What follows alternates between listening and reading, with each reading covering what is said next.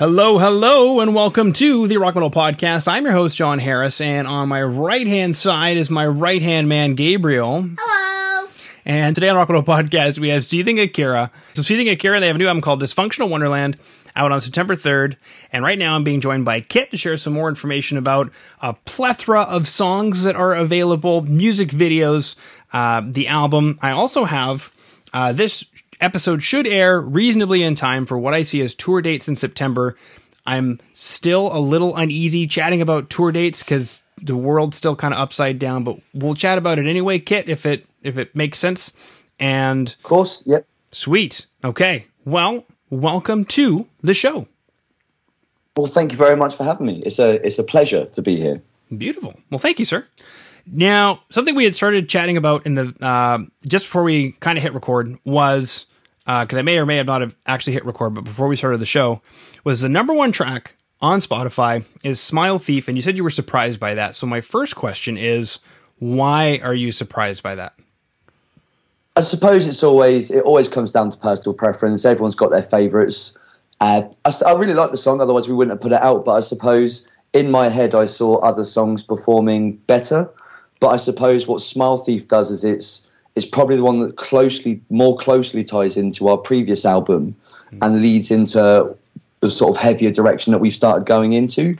So I so surprised just from my own personal preference, but when I think about it logically, it does kind of make sense that it's worked that way. But yeah, absolutely banging. I couldn't couldn't believe seeing how well it's doing daily as well. It's overtaking everything very rapidly. Mm-hmm. Yeah, what's that like? I mean, I don't know. I guess emotionally, keeping your head straight, whatever else. I mean, you're surprised by it, which I guess is a good thing, right? So, how do you, how did you, how do you handle that?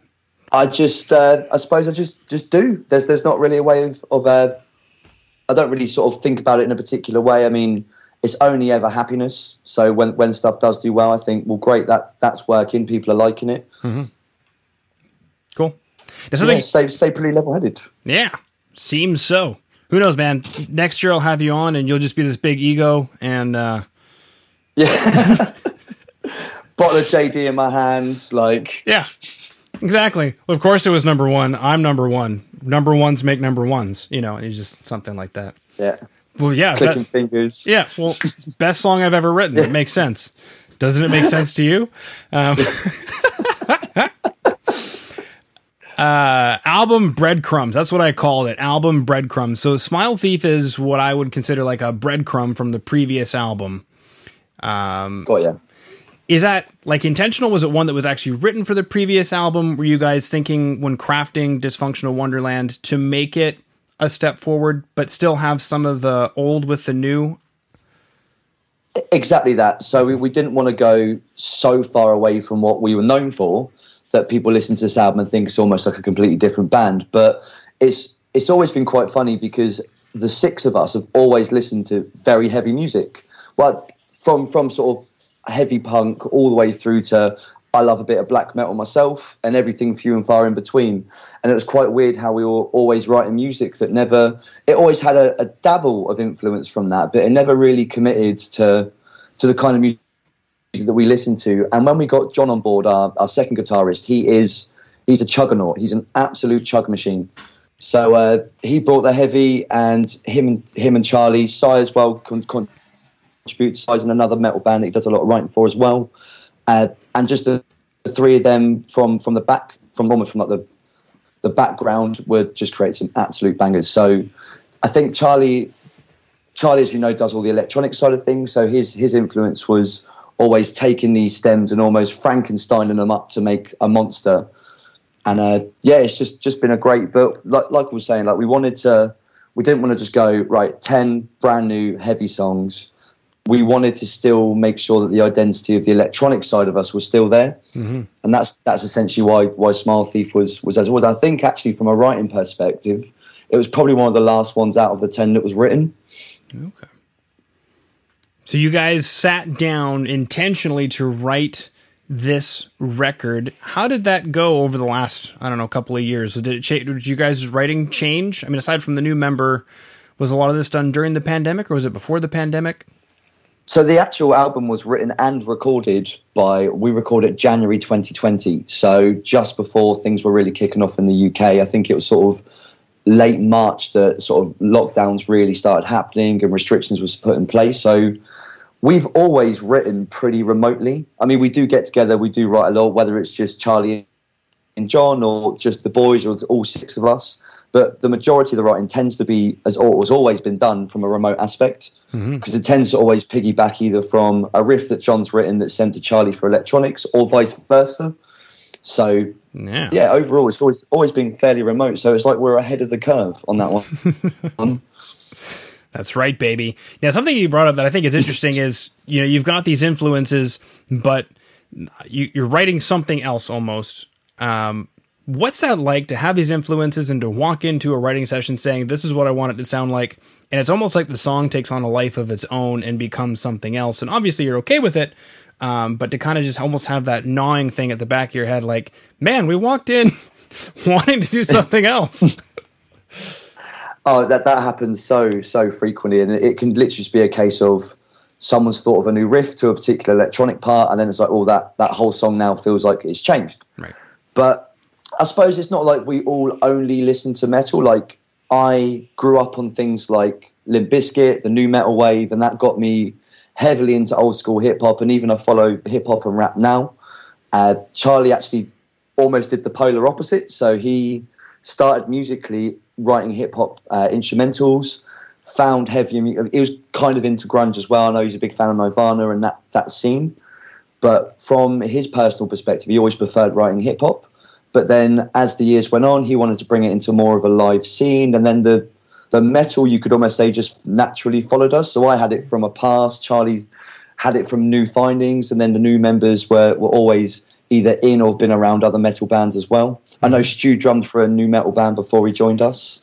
So it's always there's always had these these quite odd mix matches. So we've always had metal in common, but it's more like, well, someone's into metal and drum and bass, and someone's into metal and rap, and someone's into more punk, but likes a bit of metal. So it's yeah. all these weird concoctions that kind of went into making the music, and that's naturally how Sleepy Skeletal came around.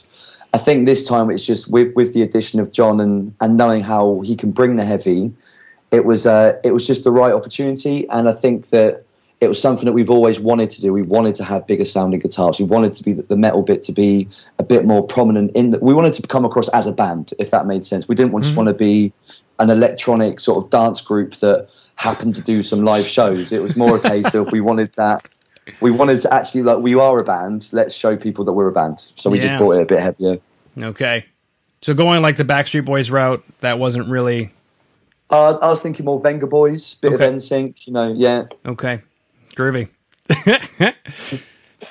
Beautiful. Now, was John a happy accident, or was that something you guys were seeking out and said, join the band because you can bring the heavy and he was okay with that or was it more of like a happy accident i think now i i'll be honest i've kind of forgotten because it just feels like he's part of the furniture now yeah. i believe it went down something like uh, john either wanted to collaborate with charlie on something personal and then they just found that that working relationship worked i believe it was something like that john and charlie if i'm wrong i'm sorry but I, I think i'm sure it was a case of well, actually, I know we played with John and his, his previous band multiple times, mm-hmm. so we, we knew of John. It, it, he's always been around, and that's uh, yeah. It just naturally all fell into place. Really, they I think they did some writing just to see how it went, and then I believe actually that it might have been that one of our guitarists couldn't turn up, and John covered for a particular shift, and then it shift like I'm talking kitchens again. Mm-hmm. Turned up was like covered for a particular gig, and uh, it all just fell into place. Really.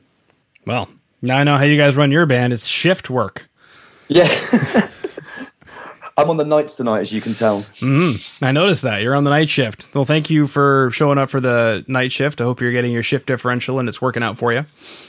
Well, thank you very much. Yeah, I've, I've, I've got the premium. It's all good. Mm-hmm. Beautiful. Now, uh, Dysfunctional Wonderland, lyrically, seems like I would be talking to the right guy, unless, of course, you all chip in for lyrics. But what is this record about? What did you guys set out to create, at least lyrically? Okay, so lyrically, I'm quite fortunate in that it is it is kind of my baby. So that's that's the what I look after. I kind of have a very large amount of creative control in that factor. So previous albums like Sleepy Skeletal was more is written about uh, a song gives me a particular feeling. I link that feeling to a memory, and that's the kind of thing that I would write about for that particular project. With Sleepy, uh, sorry, with Dysfunctional Wonderland, the it was a similar sort of process, but I suppose from my own from my own personal life, what was going on, lots of ups and lots of downs, it kind of brought more attention to how I was thinking about how other people process similar information, but in different ways. Mm-hmm. So the whole album is generally based around that particular that well that particular meaning, you could say. So the background of it is, yeah, there's still maybe particular things that have happened that that link that feeling to that memory, but overall, it's more more subjective around the human mind, how if we were having a conversation and someone says something out of the blue, your brain might process it different to my brain, and it's sort of the the different consequences that can come from that as well. Mm-hmm. Yeah, we're all linking to our own memories. Exactly that. Yeah, the rose-colored glasses of my own perception. Yeah, I'm a big ego. Yes, of course. yeah. Well, of course it's number one on Spotify. I wrote it. Do, do you know who I am? Do you, yeah, do you, you, you're lucky to have my time right now. it's just kind of like I like Kenneth Dopeland. Kenneth Dopeland, sweet. So Gabesy, we were we were uh, preparing for this interview, and um, he wanted to hear the stuff. He often does, and he absolutely loved it. You're in his Spotify playlist or favorites or something now. He's definitely you know a fan. That's rad. Yeah, Thank you. You're quite welcome. Uh, fan for life kind of thing. And so one of his favorite tracks that he heard was Kenneth Dopeland. So do you have any questions in particular, Gabesy, about Kenneth Dopeland? Uh, what was the guitar tone? It's very dotty. Oh, guitar tone. Do, Kit, do, do, you know anything about the guitars, Kit? I can tell you they're in drop F. Uh, they they both use seven strings, and uh, I'm just trying to think, racking my brain. So Sy's setup, I could not even start to tell you about because he's got he's got about 45 pedals laid out, and they all do slightly different things. and there's a bigger pedal that he presses that changes the other pedals, and it's just pedalception. I can't deal with it. Yeah, I know John runs through a Helix that gets a MIDI control from our laptop, so that would trigger particular changes in uh, sort of effects and, and instrumental sounds that he uses throughout the track autonomously. Yeah. But I believe now he's also looking to bring that, so he's almost got a mix of the both. So if there is that particular venue that that sounds a little bit strange for that effect, he can then actually manually go tweak something to to make it a bit a bit more suited. Mm-hmm. But yeah, when it comes to guitars, unfortunately, that's that's where the buck ends with me. All right. Okay. Um, because Kit does all the vocals. So actually, a question that I have is drop F. Is that because of your vocal range? Uh, no, it, it, was purely just uh, just a heavy. It, it, was always just to do with the heavy, and I I always almost not not by choice. I mean, uh, by choice is probably the wrong term. Not by any other meanings. Then I prefer it this way. I like to have the completed track, mm-hmm. and I like to almost just get in my zone, sit there, dark room, headphones on, alone, and just like again, just hammer and hammer and hammer and that's where I then know exactly what I can do with it. Mm-hmm. So I, I tend to play more to the track. It's it's not that the track sort of plays to me, if that makes sense. Yeah. Okay. Kenneth Dopeland, what's this track about? Can you share? Yeah, of course. So it's it's similar to the uh, to the human mind thing I was saying about the whole sort of story around dysfunctional wonderland. It, I suppose this is more around you could say about how you can alter the way the brain works from legal or illegal substances. I, I suppose we'll we'll pop that there, mm-hmm. uh, and how how you can feel during that process. So the end bit, there's no escaping this. Could be you're stuck in a particular frame of mind whilst under that influence. It could be, and all the whole way through the thing, like just don't remember a thing. Sometimes you have them times when you just wake up and think, "What the hell has happened?" Mm-hmm.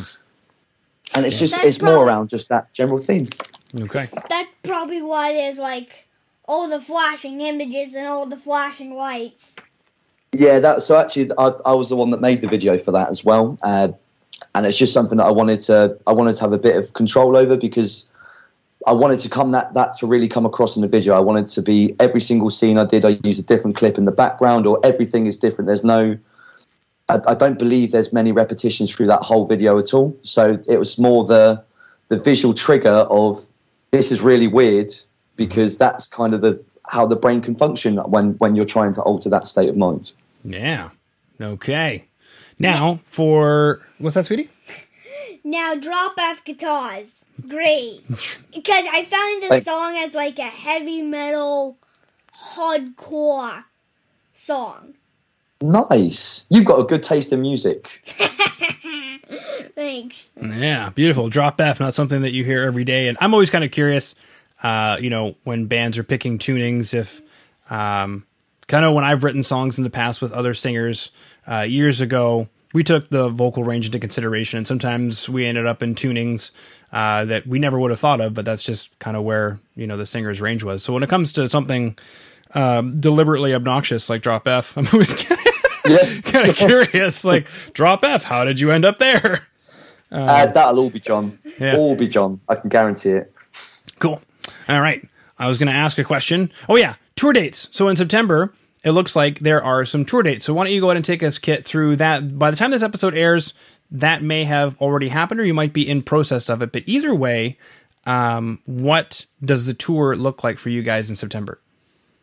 So we, as you can imagine, we are we thrive off being a live band. It's something that we've we've always gone out to be a live band. So the moment that we had an inkling that restrictions are going to start being lifted, we were we wanted to get on booking this as soon as possible because we just wanted to go out and, and see as many people as we could again.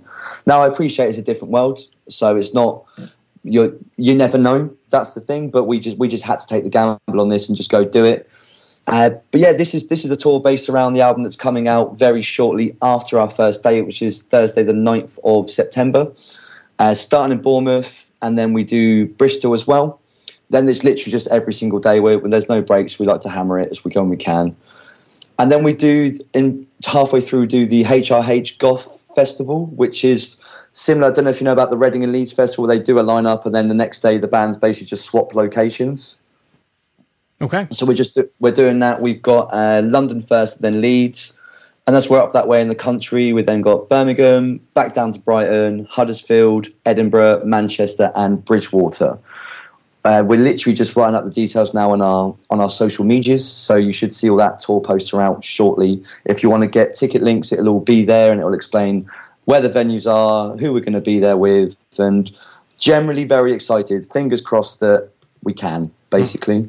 Mm-hmm. Absolutely. Well, Godspeed to you there, and good luck and all that uh, jazz. I know the reopening here is probably going to lead to about another lockdown in like two weeks, but uh, hopefully, I, I thought it was going to be the same in the UK, to be honest. And uh, so far, so far, no lockdown. Fingers crossed. I've probably jinxed it now, but all right, cool, sweet.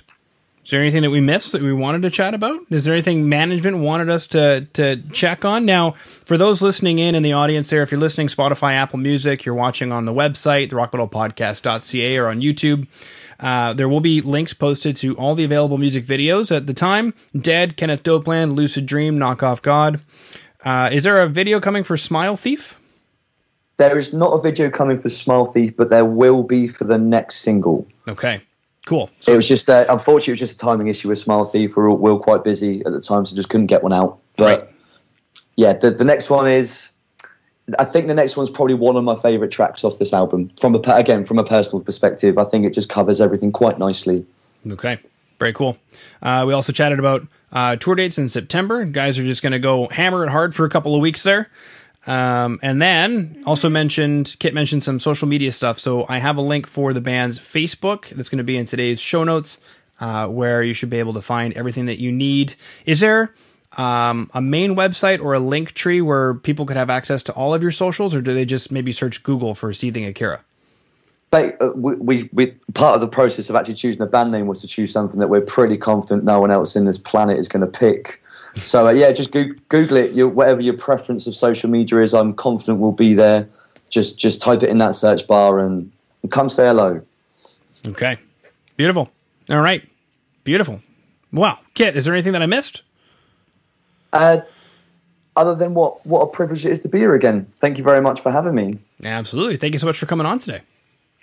No, rad. Thank you. and uh, yeah, just just come listen, please. I, I need your 0.0003 pences off of Spotify, so if you can listen, that would be great. Thank you.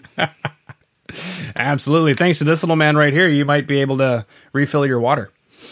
Oh yes, it's been many years. That's right. Yep, giving uh Kenneth Dopeland uh probably twelve billion trillion out of ten. Well, that's probably the best review we've ever had, and I'm going to make sure that's that's put up somewhere on a plaque on my wall. I think. Perfect. I like my oval ratings. All right.